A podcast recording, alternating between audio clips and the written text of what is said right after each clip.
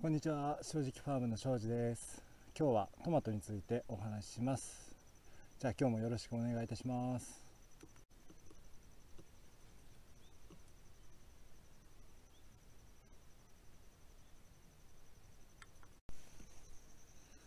今日の要点は4つあります。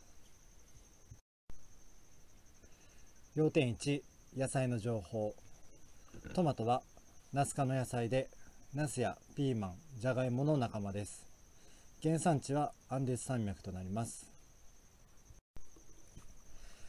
野菜の歴史16世紀以前はメキシコのアステカ族がアンデス山脈からもたらされた種からトマトを栽培し始めました1519年にメキシコに上陸したスペイン人が持ち帰りました当時は毒リンゴと呼ばれ観賞用とされていました。しかしイタリアの貧困層で食用にしようと考え考える人が現れて200年も開発を得て現在のようになりました。食用になったのは19世紀以降なのです。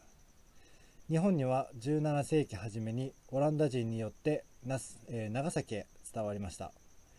当時は日本でも観賞用で唐ガキや唐ナスビと呼ばれておりました。明治時代の、えー、明治時代以降1868年に欧米から食用品種が導入されたようでその頃から食用として利用されていたようです。トマト臭さが強く日本ではいまいち馴染めなかったようですが昭和時代から大ダメ品種が輸入され広く受け入れられました。要点2ゴミ5世トマトには体を冷やす効果があります。夏の季節に良い食材となります。喉の渇きを潤す効能があります。漢方ではゴミは酸味五世は良性となっております。夏場は熱気が体に溜まりやすく不眠や食欲不振になりやすい季節です。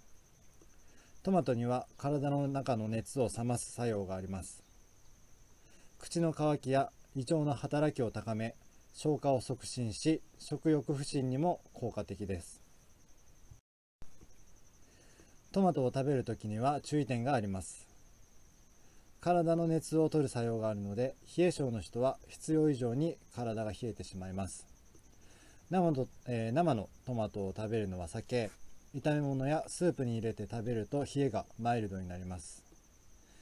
生姜やニンニク玉ねぎは体を温める効果があるので一緒に食べると均衡が取れます、えー、漢方では気形は肝火となっております。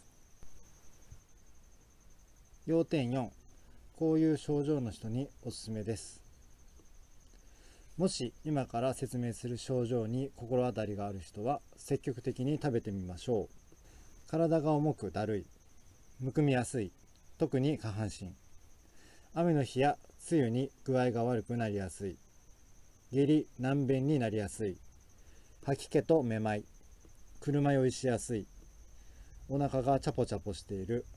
朝のこわわりかっこ関節が硬く曲がりづらいなど、えー、痰が多い鼻水や鼻づまり頭が重く痛い汗がべたつく胃腸が丈夫でない女性の場合織物が多いなどの症状です。漢方の考え方では衰退体質の人におすすめです。最後にこれからの季節よく出回る食材で値段もどんどん下がってくると思います。ミニトマトや大玉トマトもいいですが直売所などでサンマルツァーノ種などの原種に近い品種を見つけたら加熱して食べてみましょう。肉質がしっかりしていてとても美味しいです。以上で説明を終わりたいと思います。今日もご視聴ありがとうございました。